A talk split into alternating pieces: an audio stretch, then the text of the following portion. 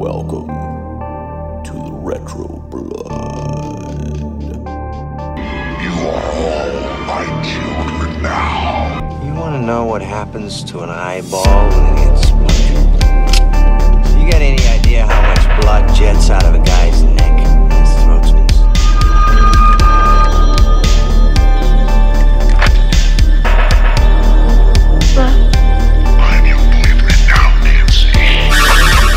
Whatever it is that gives the dead the appearance of life. It is not the appearance of life, it is life. This is not magic. As you say, I am a scientist.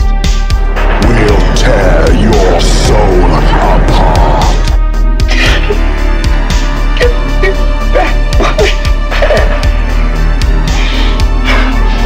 Get me back my head! Don't be afraid! No. Be afraid. Very afraid. You just can't let them go. Go. Keep clear to the moors. Beware the moon. All right, everybody, welcome to the Retro Blood, an 80s horror movie podcast. I am, of course, your host, James Klein, and we have the other co-host, the man of mystery, the man, the encyclopedia of horror. J.A. Allison is on the show. What's happening, man? What's up, man? How you been? Pretty good.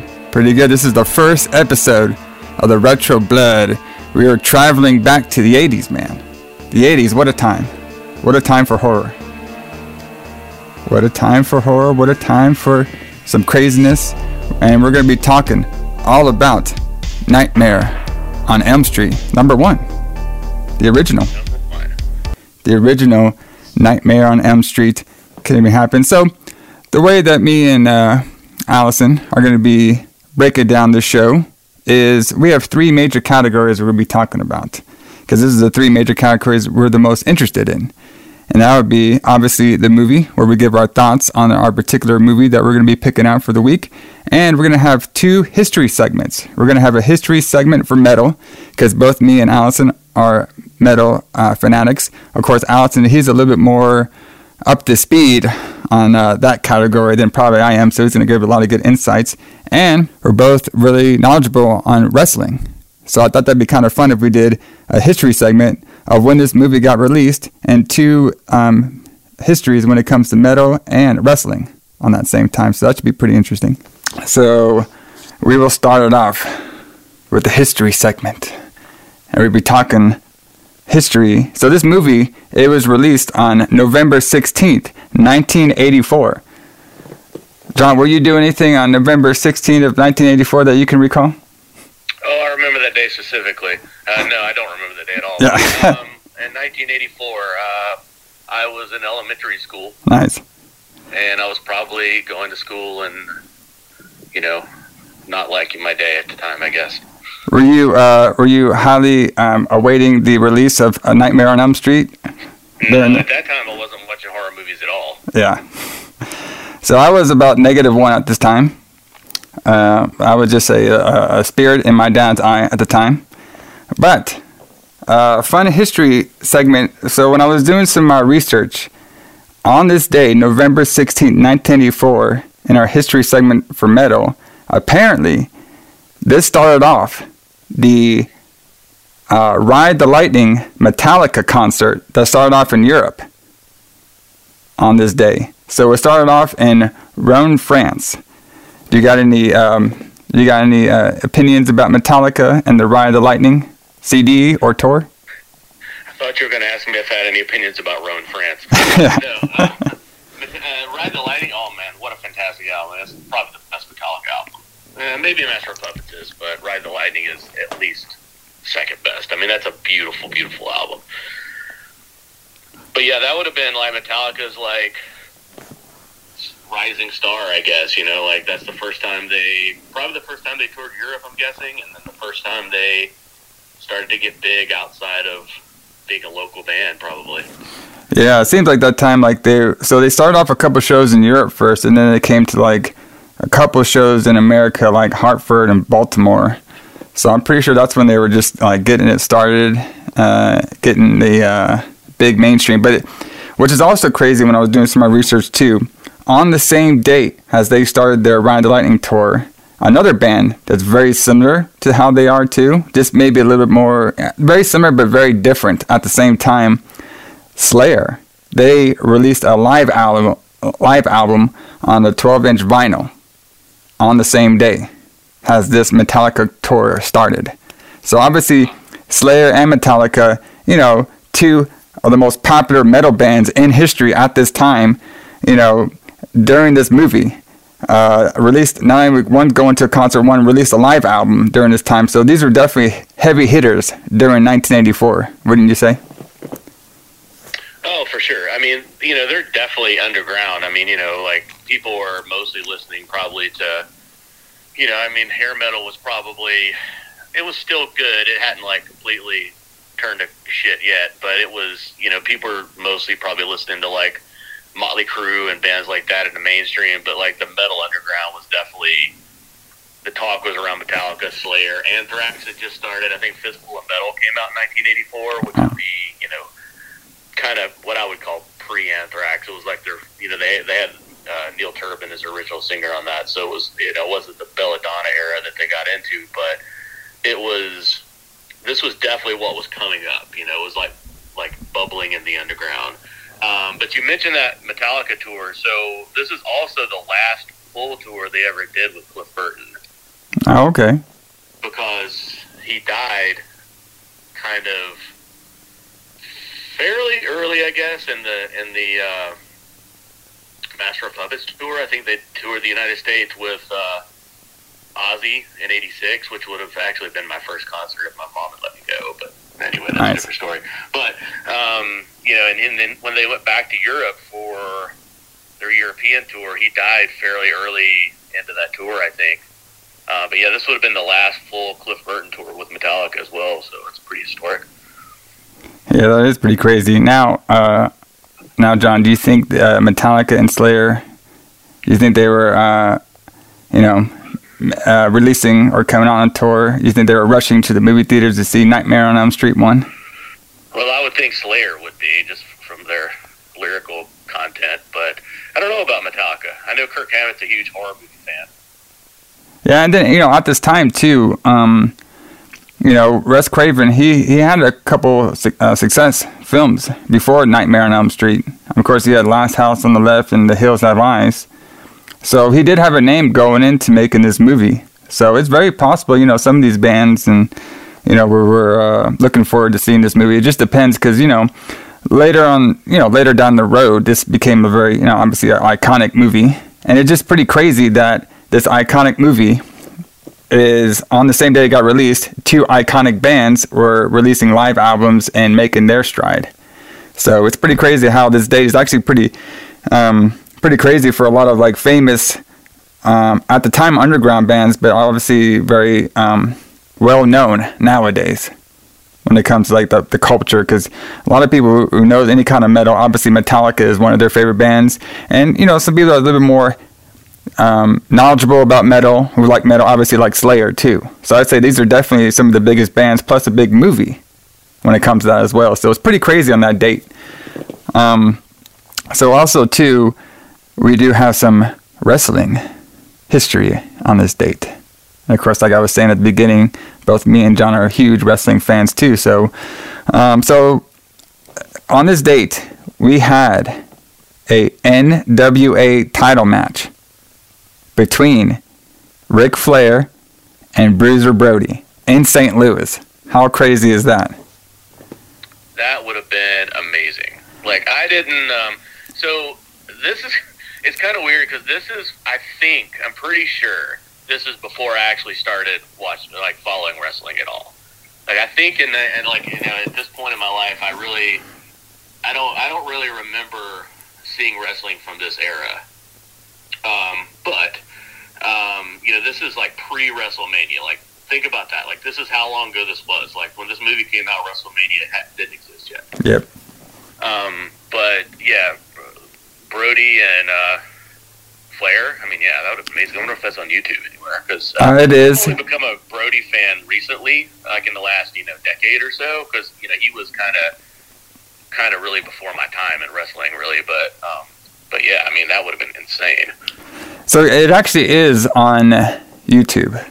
That's actually where I found it. So once we get this show going, we start promoting it. I am trying to make us like a Facebook and Instagram account.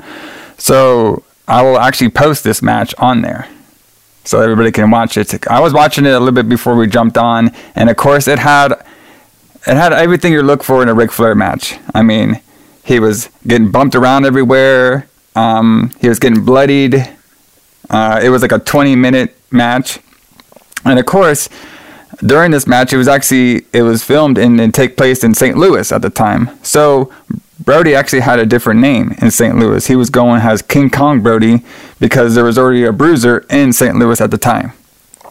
So there's a couple different generations of how he, a couple different names that Brody went by based on the territory at the time. But obviously I wasn't born during 1984, so there was no way for me to watch it.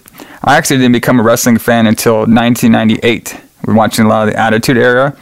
But from when I was watching all that, when WWE released some of their old school DVDs, like on the Crockett, on WCCW, some of those, that's how I kind of fell in love with the older school wrestling.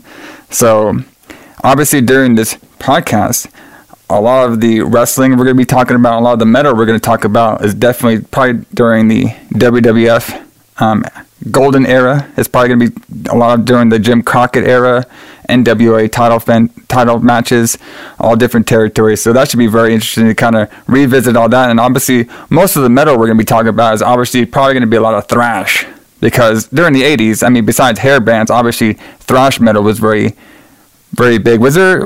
I don't think death metal kind of came along during this area, unless you kind of know anybody. I mean, not in that. Well, there probably was some death metal in 1984, but people weren't listening to death metal as far as like on a mainstream level, they weren't listening to death metal as far as I could tell. But let me ask you a question though. Have you ever? Was that the first Brody match you'd ever seen, or have you seen him wrestle before? So I watched him a lot on like documentaries. So I've seen a couple matches. The ones I've seen, I think he was in the WCCW territory at the time. So I've seen a lot of his matches, but I've seen like clips basically. So I don't know if I ever watched like a full match of his before, but I know about his wrestling style. I know a lot about his history. Oh yeah, because I mean his matches were like some of the craziest shit I've ever seen. Like I didn't even know I've seen the Crockett stuff where that Magnum TA Tully Blanchard match in a cage where Tully's covered in blood at the end of it, but Bruiser matches were insane. Like I've seen clips of matches of him in Japan where he's he's got a steel chain in his hand. He's swinging it over his head and standing in the audience. So he's got to be hitting people in the audience. Speaking of things you couldn't do today, that's one thing you probably couldn't do today. Yeah, his style is very. I mean, I guess if you related to somebody today, it'd be very close to a Dean Ambrose maybe, or a Moxley. He would just go around and just start beating up people. Maybe kind of like a Lance Archer. How it kind of like Lance Archer comes off pissed off and. It's just intense the whole way through, beating up on people. So he's definitely very influenced a lot of the wrestlers today. Oh, for sure. He's definitely, you're right, he's definitely a lot Lance Archer's a lot like that. Where he just comes out and I'm going to kill everybody kind of thing. Yeah. Yeah, and of course, a lot of his famous matches was with Abdullah the Butcher. So that's kind of the ones that I've seen most of the clips of. But this match, like I said, it was a 20-minute match, which Flair, he was known to go in hours, when it comes to doing wrestling NWA title matches. And then of course, during this time, you couldn't lose. You know what I mean? You gotta keep everybody, kinda like your big draw strong. So of course during this match we had some interference by the Crusher. And that's how the match basically got pulled out. So of course Ric Flair was getting beat up. He was about to be pinned, and then out comes the Crusher, interferes. Brody beats everybody up, and then that's how we get out without pinning him. So wait, it didn't end in a DQ? Yes. Like an interference DQ. So what would constitute a DQ in a match like this? When you have Ric Flair bleeding and Brody like beating him up with objects, like what would constitute a DQ in a match like this? I'm wondering. I mean, the guy just basically came in and stomped him and beat him up. So I guess interference is just one. Yeah, I guess during this time you had to have interference actually in the ring. Right. Probably something. I got you. Yes. There was no interference by magic during this one. That didn't come until after the 80s. No burned fiends coming back from the dead or magic dolls. No, not yet. Speaking of burnt, though, let's get in to the Nightmare on Elm Street review. Well, before you do that, though, there's one thing that happened that year that's huge that you forgot. Oh, what was it? So in January of that year, so, 11 months before, was Hulk Hogan winning the world title from the Iron Sheik in Madison Square Garden. Oh, wow. I'm pretty sure. Let me double check that. Yeah. I'm pretty sure that's when that happened. So that's when he... That might have been Hogan's first WWF championship. I'm pretty sure it was. Yeah, because he won that right after he left the AWA. Yep, so that was the beginning of Hulkamania. So Hulkamania was brand new in 1984. What a crazy year. Like, we're going through this, show and figuring out a lot of 80s. Like, there's going to be just a lot when it comes to, metal, horror, and wrestling, because this definitely was a golden age of almost all three. So... It's going to be very interesting going back and seeing some of these different movies, some of these different timelines, reliving some of that stuff. So, I mean, obviously that was one of the biggest moments in wrestling when a lot of the tides turned around. Because, obviously the 80s was pretty much run by Hogan during this time. Yep, especially after this. Oh, yeah. But let's start talking about Nightmare on Elm Street 1. So how are we going to be doing this? We're mostly just going to be talking about some of the main characters, plot points, some stuff we liked. Obviously, we'll be talking about some of the more famous scenes, some of the gory scenes as well. We'll also do a whole overview of the movie as well. So we pretty much have about four major characters on this movie. We have Tina, which was the first blonde that we saw. Of course, she died a little early. We have our boy Glenn, which is played by none other than Johnny Depp. Now, this is Johnny Depp's first movie, which is pretty wild to think about. We also have Ronnie, which was the bad boy of the era. Kind of reminded me of the Fonz. And then we have Tina. Then we have Nancy, who is the main girl, the main baby face, as you would, John, during this movie. The main baby face. Yes. She's the white meat babyface, if you will. The white meat. Yeah, she pretty much was. If we actually bring this to, wrestling terms, so she didn't want to have sex during the movie, which is a big thing in the 80s. Everybody in horror movies wants to have sex. She did not want to have sex with Johnny Depp. I bet she regrets that now. She's basically the only person who was, wanted to actually fight Freddy. Everybody else was just, thinking it was made up. She was actually very, for a girl who was didn't get any sleep at all, boy, she did have a lot of energy to do that fucking booby trap shit going on. It kind of reminded me a little bit of Home Alone, putting up all them booby traps everywhere. Oh, I was gonna get to. Oh yeah, we'll get to that. Her Roadrunner Wile E. Coyote traps that she sets up all of a sudden. Yeah, it's okay.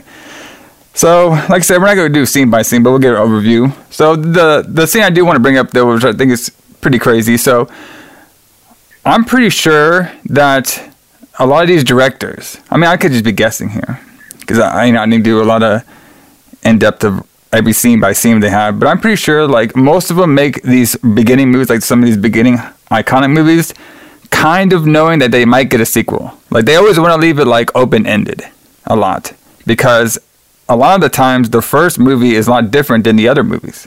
It's a lot different pace, a lot different kind of style. You could even take, Evil Dead, for an example of that. Halloween, a little bit of an example of that, of how the first movie is way different than the sequels to be.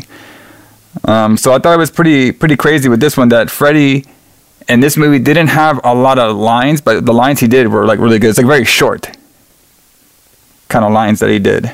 Kind of a look. Yeah. So but his character is completely different here than it became, though. Yeah, because here he's still a bad guy, he's still a villain, and later on he becomes almost the hero, not the hero, but people go to watch Freddy. Whereas in this movie, it's still scary because there's this scary burned figure with knives on his hands coming to kill you in your dreams. Yes. Yeah, in later movies, he's kind of like the bad guy that everybody loves, in a way. Kind of like how Michael Myers turned out to be as well. But, you know, in this one, we kind of see first him making his glove. So the biggest thing about this movie was to show off his glove with knives on him, to kind of make it has the most devastating, I guess, weapon that he uses. So kind of like we're already branding that like hand knives, which is definitely worked out because that's one of the most popular horror movie weapon, like all time, is Freddy's glove. Oh, that's iconic, yeah. So... now, for our first character we meet is Tina. So she's the first one that we actually see going through her dreams. So she's in a boiler room. Freddy's chasing her down. Now we actually don't get Freddy's name until some of the song, and when the girls were doing like the song about Freddy. But most of the time he was just the guy in the sweater with the ripped hand. So the biggest thing was, you know, Tina. She's having these dreams, and she keeps bringing the dreams up to all of her other characters. And slowly but surely, we can see that everybody else, all her other friends, were having like the same dreams too. So it's kind of like they didn't actually want to admit it because they thought it was a little weird at first. But they were kind of like saying like, okay, this is kind of weird. How are we all having connective dreams at the same time? So, and we also get a couple relationships. So in these 80s movies... we always had to have kids. We always had to have relationships. So the biggest thing I seen when I did some other reviews of 80s movies, maybe you can say this too, John, is we have two major factors with these kids. Number one, we see who's going to... we can kind of see and kind of predict who's going to die first, but we also can see that their main focus is not necessarily beating the demon, it's to have sex with one another. Yeah, I mean, yeah, for sure. But I mean, that's the main focus of teenagers, right? I mean, you remember being a teenager. Yeah, pretty much, yeah. So basically, we see that Tina and Ron, they're kind of like a couple. So they're not like a couple that are, they're well known. They're kind of like a hidden couple, I guess, because Ron, he's known to be the bad boy. He's kind of like the bad guy, like the leather jacket wearing Fonz type bad guy during this time. And they all have like a sleepover together right now where Tina and Nancy are mostly talking about the dreams. Our boy Johnny Depp, Glenn, he's not really having any dreams during this time. But this is actually when we get our first kill scene with Tina. So this scene is where Tina, she's going to sleep after she had some good old pound in action with our boy Ronnie. And of course, Glenn, he didn't get none, so he's upset.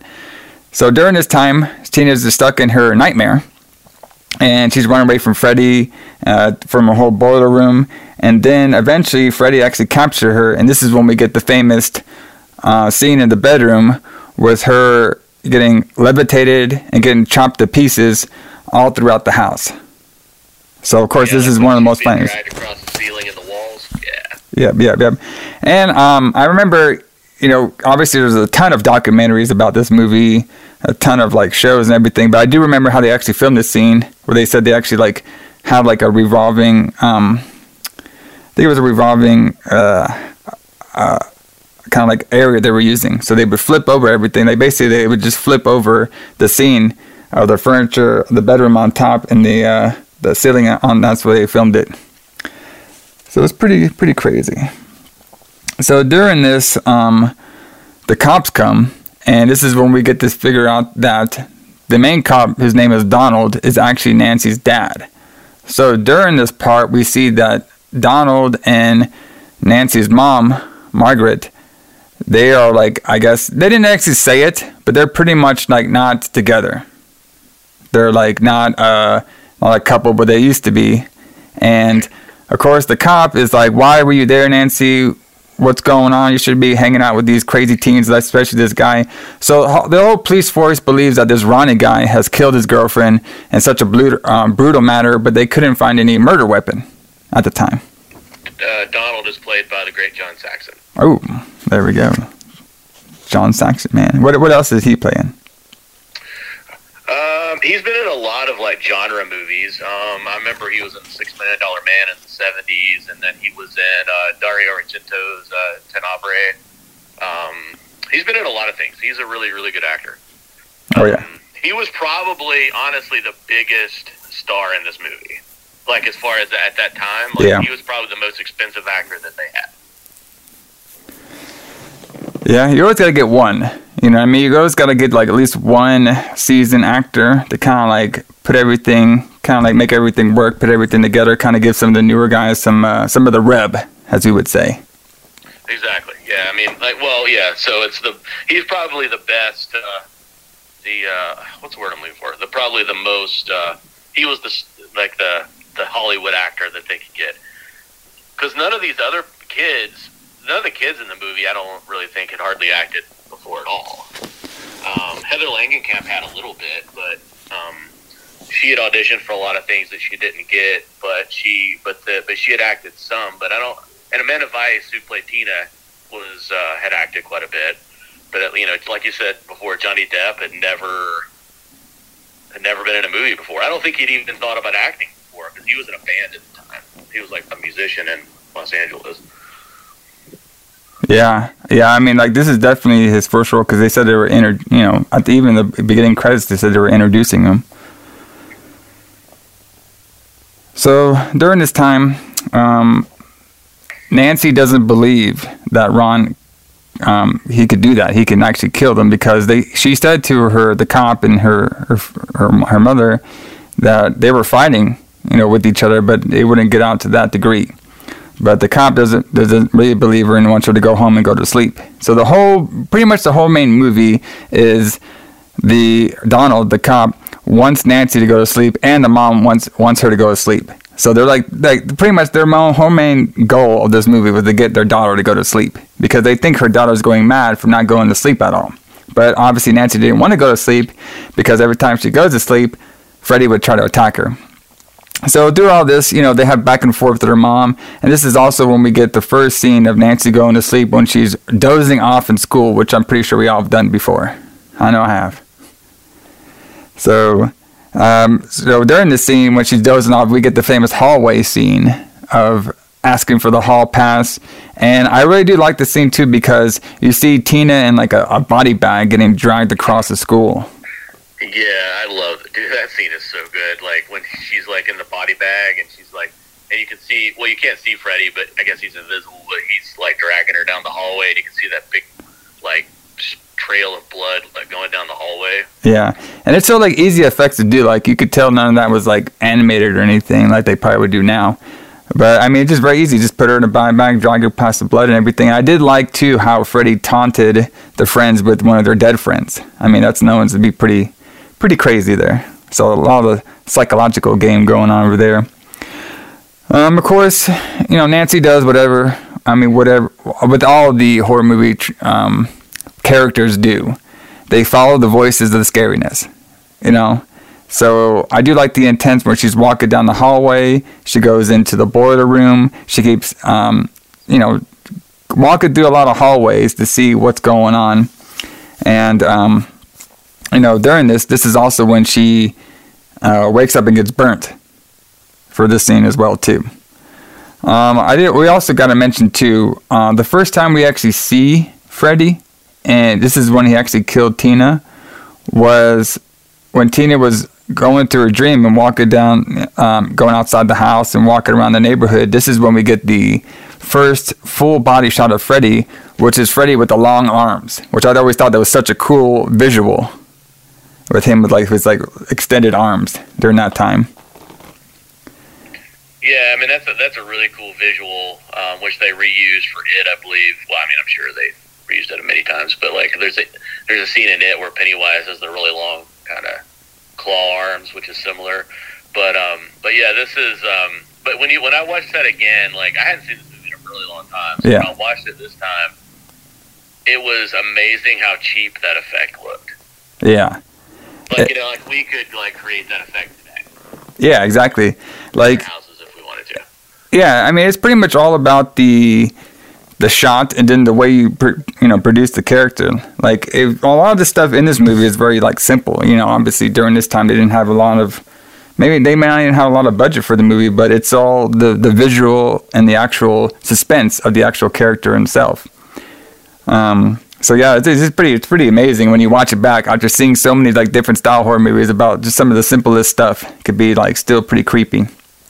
And of course, you know, Freddy with his one-liners, or his glove is God, different things like that, chasing her down. Of course, I did like the chasing scenes on this movie were a lot different than some of the other movies. So a lot of the times when we watch like Halloween, or if we're watching like Friday the 13th, or even, well, a little bit of the Texas Chainsaw, actually not so much that one, where most of them just kind of like stand around and let the girl run, and then they magically appear kind of near them. But this movie, we actually see Freddy run all the time. He's like running everywhere. He's like running after Tina, running after Nancy. This guy's like a sprint runner. And I think it's a little bit more like, it's a little bit more creative when they actually kind of like run at him. And, you know, and it kind of brings a little more suspense. You know, obviously Leatherface did that too, but a little different. You know, Leatherface a little bit more bigger. You know, Freddy looks like he's in pretty good shape. Well, yeah, true. I mean, but that's kind of different. Leatherface is a sympathetic character, kind of. More so than Freddy is. I mean, Freddy's, well, as we find out later, yeah. Spoilers, Freddy's a child murderer.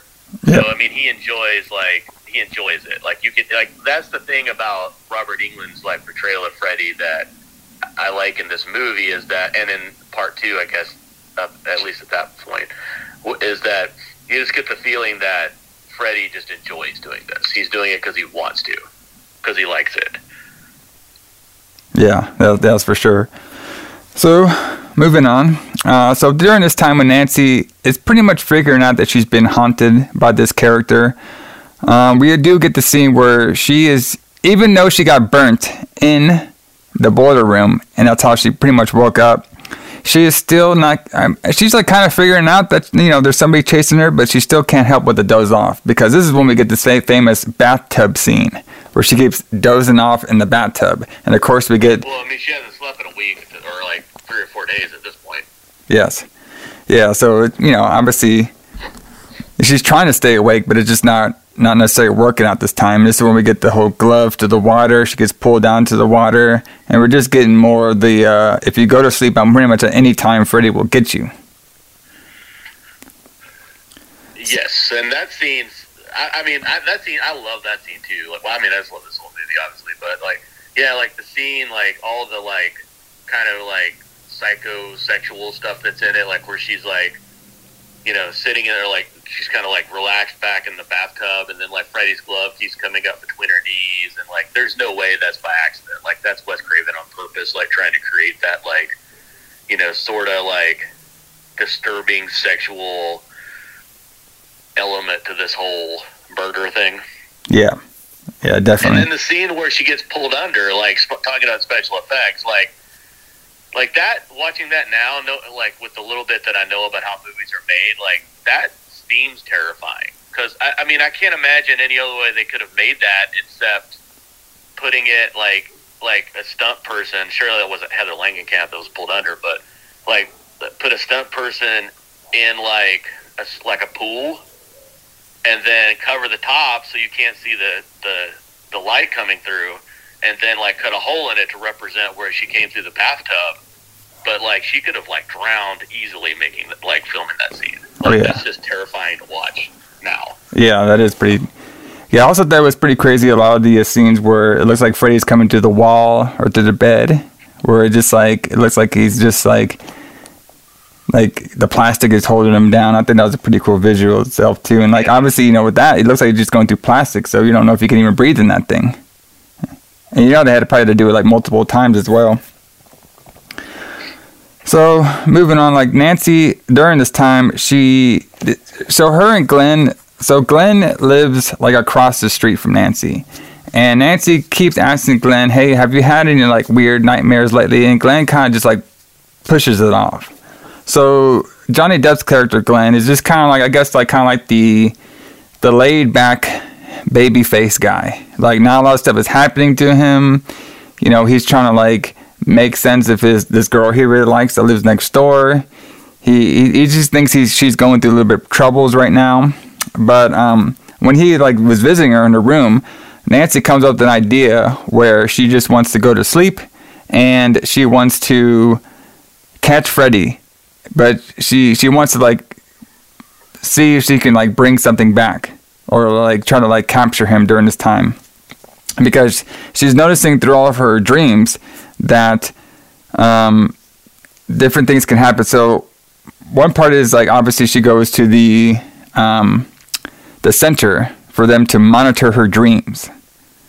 So most of this movie is actually Nancy going to sleep and getting terrorized by Freddy. So during this scene when they're actually going to get her some help in the facility, she has an attack by Freddy, and she actually brings back Freddy's hat during this time. So this is how she knows that she can bring things from her dream into reality during this time, which will play off at the end over here. Well, right. She goes to the Sleep Institute because her mom takes her there because she won't sleep. Not really so much because of her dreams at the time, I don't think. Yeah. But this does start, though, when she brings Freddy's hat back, this does start this really weird not a subplot, but a part of the plot of the story that starts to not make a whole lot of sense to me. Well, it kind of does and it kind of doesn't, but there's a lot of weird choices that are made by her mom that don't make a lot of sense, but we'll get to those as we go. Well, so basically, we can get to right here, the mom pretty much, after she cuts home and, she still sees that Nancy's upset and everything, she actually brings her down to her basement and shows her Freddy's glove. And this is when we get the story of, Margaret, Nancy's mom, and a couple other townspeople. They found out about Freddy's past, where he was a janitor and he killed about 12 kids. Nobody through the town can figure out who was killing these kids, and they finally figured out it was him. And then they actually trapped him. They got him arrested. And I thought this part was just this kind of reminded me of a WWE storyline where they're we caught him, we got him arrested, and then there were some big shots, didn't sign the right paper, and he got let go. It's okay, well, fuck, that easy?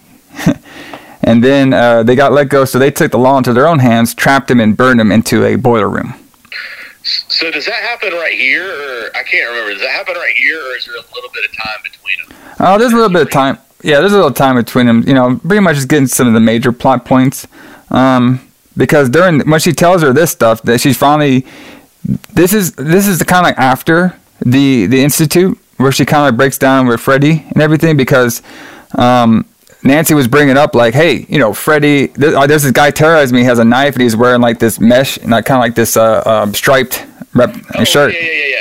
Yeah. And that's before she brings the hat back, but then her mom doesn't, think to tell her or think that, she doesn't think about it being Freddy Krueger for some reason.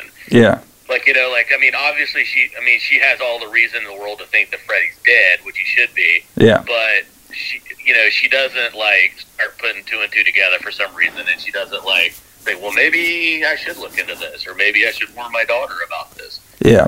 Until she brings back Freddy's hat with his name inside of it, and then she tells her about the we killed this guy 20 years ago or whatever. Yeah. Yeah. So she basically tells her, hey, don't worry, we killed this guy. He is just not he's not should be harming you at all. I've already killed him. So not thinking that this guy is using some sort of supernatural power to haunt their dreams during this time. So also during this time, Glenn goes up to Nancy's window. And Nancy during this time is going to find a way to trap Michael. Trap Freddy during this time. Right. I don't know about Michael. But she was thinking about trapping him during this time. So, and I think she wanted... So this time... Now, at the end, she has the idea to trap him. But during this time, she just wants to figure out a little bit more about if she can, bring it back or, see if she can bring back more stuff from Freddy. So she has Glenn be on watch for her. And, of course, this is where we get the scene where she's walking around, and she's trying to like find Freddy throughout their whole house. They end up in a boiler room, but then they fall off. They end up back in her house. So it's kind of like a lot of jump time scares. But during this time, Glenn would not wake up. He actually fell asleep. So it was kind of like some more suspense during that time as well. So we see the Glenn character not really taking this Freddy part seriously during this time. So. Right. Yeah, at this point, Glenn's just kind of trying to help her, but he's part of the people who kind of think she's crazy. Yes.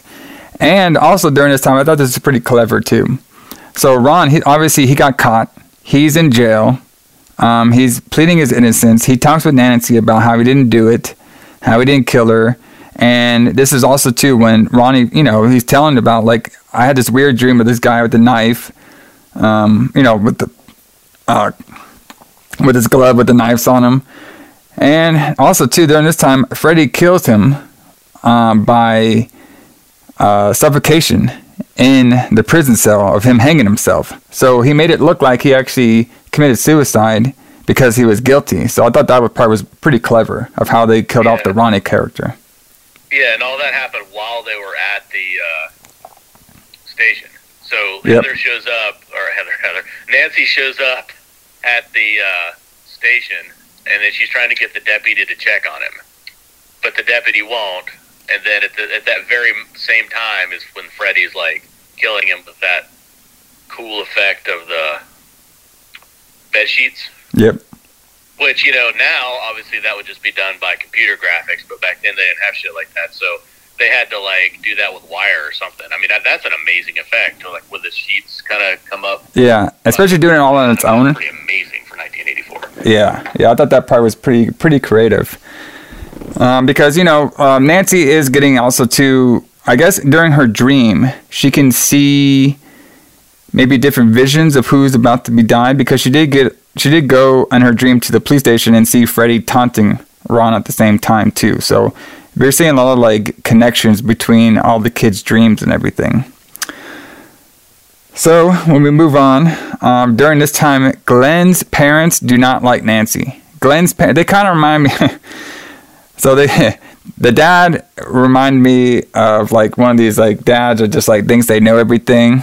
He's just, like, outside looking over to Nancy's place. Of course, there's a bunch of bars on Nancy's window now because her mom's basically like just a drunk. All right, she's like a 1984 drunk, and she barred up the windows, and she doesn't want like any kind of like Nancy to get out or try to escape. She just wants Nancy to go to sleep. And so during this time, Glenn's dad was like, yeah, he's freaking, I don't trust that Nancy kid. I don't want her hanging around my son. And of course, during this time, now Nancy is now figuring out, like, I need to bring Freddy into the reality so I can stop him. So she has a plan, again, to have Glenn wake her up during a certain time so they can catch Freddy together.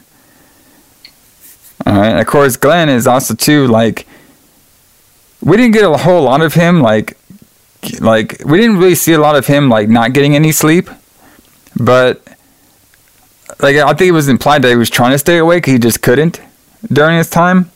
So when we actually break down his scene, like the whole thing was like she planned it to be like she wanted to be wake up at a certain time, and like she was trying to call Glenn during this time. So this is the scene where she calls him. And she says, I'm going to bring him back, and then I want you to knock him out. Yeah, that's it. Right, so he's going to come over and knock Freddy unconscious, I guess. Yeah. The supernatural killer, he's going to knock him unconscious. But anyway, so, but yeah, I mean, I still get the feeling that Glenn doesn't really believe her. He's trying to believe her, but he doesn't really believe her. Yeah, I mean, I was getting that effect, too.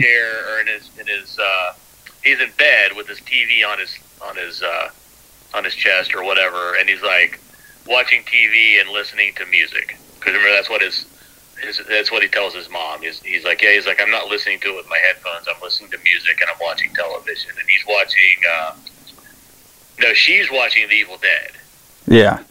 I can't remember what he's watching. I don't know if it's shows. He was watching some like some sort of like pageantry, so you can see some hot girls or something. Cause he's like, he tells his mom he's watching like Miss Nude USA or something. Yeah, something like that. And I thought like, so I don't know why this is like funny to me. Just the way he was sleeping with that box TV on him. Like, you had a box TV, right? Did you ever sleep with one on the bed like that? No, like, I mean, like, that's a small TV, but, like, I can't imagine, like, putting, like, a tube television, like, on my stomach or whatever and watching it that way. Yeah, exactly. I mean, I just can't imagine it. Oh, and there is, speaking of funny lines, we were past this, but I thought this was kind of funny, and it didn't strike me until recent, but, like, when Nancy first starts, like, not getting sleep, and she gets that gray streak in her hair. Yeah. And then she like looks in the mirror and she says, "Oh my God, I look 20 years old." I just thought that was hilarious. Oh yeah.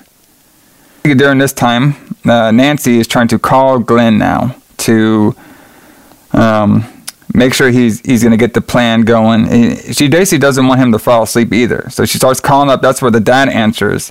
And she's like, "Hey, I need to talk to your son and everything. It's a secret. It's an emergency." And the dad's like, "No, you ain't talking to my son." He just puts the phone down and puts it off the hook. All right, so now we have arrived at the famous tongue scene. Where Freddy calls up Nancy and says, "I'm your boyfriend now." And of course, this is like one of the most famous scenes in Nightmare on Elm Street, where he has a plastic tongue trying to lick her out of the phone. So definitely pretty wild of a scene. And this is basically where she realizes, like, oh shit, my boy Glenn, he's probably has gone to the afterlife during this time. Yeah, he probably has at this point. Yep. Nancy's mom has locked all the doors in the house so Nancy can escape, because first of all, she's off her rocker because she's drunk. But she was like she's not really like a wild drunk. She kind of just like a tired drunk or something. Well, yeah, I mean, I got the impression that, I mean, it never says this, but I kind of got the impression that everything that they went through with killing Freddy years ago kind of made her like start drinking, and then she became an alcoholic, and then her marriage broke up because of that. Yeah. But she has like liquor bottles like stuffed everywhere. Like, she lives by herself, well, with her and Nancy in that house. Yeah. But she like hides liquor everywhere. Like, she has one in the closet, and she has one in the bed. I mean, like, I don't know why you would hide liquor bottles from yourself, but... Yeah. Well, the only thing I could think of is maybe she's hiding it from Nancy to not see her drink, but it's kind of obvious that she is drinking, even if she's trying to hide it. That's the only thing I could think of. So, during this, Nancy tries to escape. And then this is when we get the famous Glenn death scene, where he dozes off in his bed, and he gets pulled under. We get, like, the TV falls with them. A bunch of other stuff falls into the bed. And then we get a freaking waterfall of blood. Just spurts out everywhere. Yeah, which they made by shooting upside down. Yep, yep. They did a lot of that in this movie, which is very, very creative. You know, I like more creative aspects like that. Obviously, you know, a lot of these movies we're going to be going over, it's going to have very little animated effect. It's mostly going to be like real-life shooting when it comes to that. So, during this, obviously the police show up at Glenn's house with Donald, Nancy's father as well. They don't know what the hell happened and how this even happened. There's so much blood happening everywhere. But now that they think that there's just some crazy psycho on the loose during this time. And this is when Nancy starts blasting out, "Hey, I'm going to get him. I'm going to stop this." She calls up her dad saying, "Listen, I can get this guy. I just need you to, when then she sets like a time for him, like around like 12 o'clock. I need you to come here, and I'm going to bring him back, and I need you to knock him out." And of course, the dad's like, he just like, go ahead. That brings up another point, though. So what she tells him is, she's like, "I want you to come over here in exactly 20 minutes. Yeah. Then is when she starts building all those Wile E. Coyote Roadrunner booby traps. Yes. So, like, we're supposed to believe that she built all that shit in 20 minutes and fell asleep and was going to bring Freddy back, and that was all going to happen in 20 minutes. Well, yeah, I mean, like, obviously, so when I was watching this, I was like, I think we finally found out about a mystery. We finally found out who Kevin from Home Alone's grandmother was. It was Nancy, because obviously she knew how to set booby traps, and she maybe laid out a formula to give Kevin throughout the years. Maybe. No. I mean, that's a good theory. Those are, I'm sure those movies are connected. Oh, yeah. That's how you connect them all, man. No problem. They're in the same universe. Yeah. So, after she's done building her terror house of doom, this is now when she falls asleep. Now, she also, like, obviously she set a clock by her as well, too. So this is when we, and then obviously during this time too, so the Donald, the dad, he just kind of blows her off a little bit. He's all like, whatever, like I got enough shit to deal with. I don't need my crazy daughter talking to me. So he just tells a random officer like, hey, look out for the house. See if you see anybody come in while I figure out what's going on with this mess. So when Nancy starts falling asleep, we get the scenes of her, walking through the house. She's walking through, like, different areas of where we've been through. Like, obviously, boiler rooms, the police station. Kind of going through her dreams to find Freddy. And, of course, this is when we get Freddy and her attacking. So they just attack each other, run all through everything. And then she eventually, after she grabs them, and she actually brings them into this reality. And at the time, she didn't think she brought them into reality, because when she showed up with, like, some grass all on her, and she's in the bed. Freddy's not there, so we think for a second like, "Oh crap, it didn't work," and she's like, "Oh crap, it didn't work." And then of course we get Freddy like attacking her, and I thought this was a pretty crazy scene of Freddy jumping on her and stuff, and just acting all kind of wild and pretty creepy. Yeah, I mean that's the way a jump scare should be done, instead of it just being like weird violin music, and then all of a sudden everything just jumps out at you all of a sudden. That's a really good setup jump scare. I mean, Wes Craven knows what he's doing. Yeah. Like he said, she's laying in the bed, or she's in her bedroom with the grass, and she's like, oh, it didn't work. She's like, I didn't bring it back. And then she stands there it kind of lingers on her for a few seconds, and all of a sudden he just jumps up from behind the bed. Yeah, and not only does he just drop up and scare her and she runs off, he actually jumps on her and starts attacking her on the bed. We don't see a lot of that nowadays. Most of the time we see nowadays is he like jumps up and scares them and they run away. We don't actually see like a lot of physical attacking. Right, exactly. So during this, she actually escapes, and then this is when Freddy, he just takes bumps everywhere. He's falling down the stairs, he gets hit by a sledgehammer, he's getting burned, he's getting, like, everything. I was like, holy shit, this Nancy girl became the fucking Punisher all of a sudden. Like, just, like, fucking, how when you make booby traps, some of them don't even work? All hers were working. Like, everything she came was working. From that book she got from the library. Yeah, exactly. Yeah, because she was reading a book about doing booby traps, and boy, she learned that quick. No amateur with her. No, they all work. Like she puts the powder from the shotgun shells inside the light bulb, and it explodes on Freddy. All of those work. Yeah, and then when she eventually captured Freddy in the basement area, she lights him on fire. Like she's really good about getting away from Freddy too. Like she you gotta give her some credit. For a girl who hasn't slept in like 7 days or something, it's like she is moving around like this is no problem. She must have been like freaking... Now, we did see her take a lot of pills and all. I did like the scene where she had like a coffee, like a whole coffee made her go like under her bed. Right, like her mom comes in and like take her coffee cups away or whatever, and then she like gets up and she's got a coffee pot under her bed that's currently making coffee, and I guess her mom didn't smell that or anything. Yeah, didn't smell it or nothing. Too much booze, But she's like, she's got this coffee pot under her bed that she's using to try and stay awake by drinking this coffee constantly. Yeah. It was black coffee, too. Yeah, buddy. Of course. It's the only way to drink it, man. All right, man. I got to have some creamer in mine. That's another story.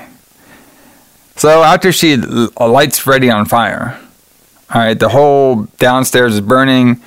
Eventually she's screaming, banging on the door. The cop, I don't know what cop this was, but like she's screaming and everything. The cop just like, why are you screaming? Like he just not like, he's just looking like to say this girl's crazy. But eventually he gets Donald's attention, and Donald rushes over to the house, breaks the door in. He sees all the stuff burning. They try to go down to the basement. They see the fire in the basement. They see some fire footsteps, but Freddy is not there. So eventually Nancy's like, oh crap, Freddy is probably going to get my mom. I probably should have locked her door or got her out of there when I did my plan of bringing him back, but fuck it. So then they all run up to where the mom's at, and this is when we see Freddy's like on top of her, and then he like melts into the bed with Nancy's skeleton going into the bed like some sort of like crazy ritual thing. And then Donald and Nancy can't believe what they're seeing at the time as well too. What do you think about that scene, John?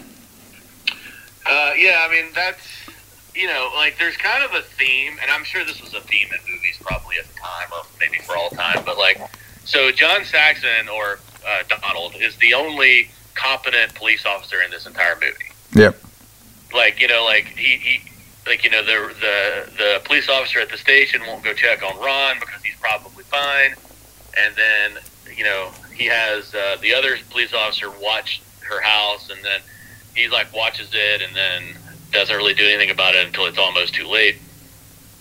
But yeah, I mean, that whole scene's really good, like where they're walking up the steps and then she sees the flaming footsteps. Mm-hmm.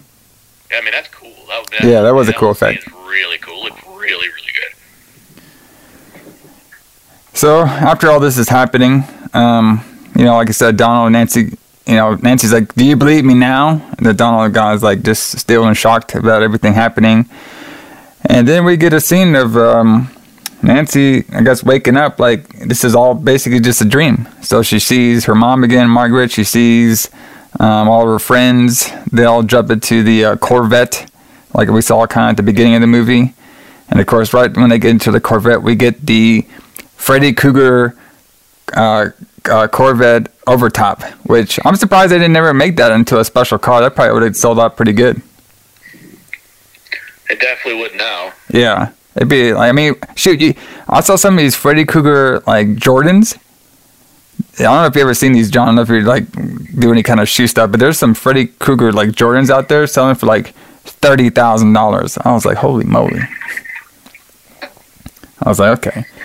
And, of course, during this time, then all the kids are realizing, oh, shit, Freddy's still back. He's about to be driving us somewhere crazy. And then we get Freddy grabbing Margaret into the oblivion. And that's when the movie is gone. So kind of leaving it up and end, even though we don't really figure out what happened with the kids to see if this was, like, the beginning or a dream. Or maybe Nancy's back into a dream. But I'm pretty sure we'll figure out in the Freddy's Revenge of what happens to our Nancy. Because I know she shows up a couple of the other movies. Yeah, she's not in that one, though. She's not in two. But, yeah, so, like, the whole movie could be a dream. Like, maybe none of this actually happened. Maybe the whole thing is a dream. Yep. Or they didn't kill Freddy, or who knows? Yeah, who knows? So we're making it good. Making it open-ended, which we can see definitely, you know. So, you know, with this movie, obviously, it's one of the most iconic movies. I really did enjoy watching it. I thought it had a really good, nice pace to the movie. I thought a lot of the scare scenes were really good. We did have a, you know, obviously a good amount of gore. We didn't see a ton of, like, guts hanging out and stuff. But I think a lot of the movies, horror movies back then, didn't really do a lot of, like, the guts hanging out kind of thing. We did see, you know, Freddy cutting himself a little bit and seeing little guts that way. But obviously, you know, had a good mixture of blood, good mixture of intense scenes, and I thought the acting overall was pretty well, you know, even for like a lot of new actors, like a lot of the kids were. I thought they did a pretty good job. Yeah, I mean, it was pretty good. I mean, you know, like the movie's great, but you know, you can tell by watching it that like Johnny Depp was going to be something, you know, like he was definitely like, you know, he definitely seemed like he was like, you know, not a kid actor. Like he definitely like had this acting talent that was going to go somewhere for sure. Oh yeah. And you know, compared to like some of the other people that were in it. Yep. And that for sure. Well, there we go. The first episode of Retro Blood has happened. Do you have any final thoughts on Nightmare on Elm Street, John? I mean, I like this movie a lot. I mean, it's the only one I believe that I've probably ever rewatched very, very much. Like the movies 2 through whatever they went to, I don't know if I've seen those ever again since they were new. So if we go through and watch those eventually, like, that'll be kind of interesting. But, I mean, the thing about Nightmare on Elm Street, just like Halloween and just like Friday the 13th, you know, that they made all these sequels to, it's hard now, especially for people who didn't see this first, to go into this movie with the thought, the way that they intended you to think about Freddy. Because it's hard to go... Because Freddy's a completely different character later when he's funny and witty and he's getting all these funny one-liners and people are laughing at him. And, like, that just seems like it's not in the way this should be or the way it was intended to be, you know. And in this movie, Freddy's still a scary child murderer.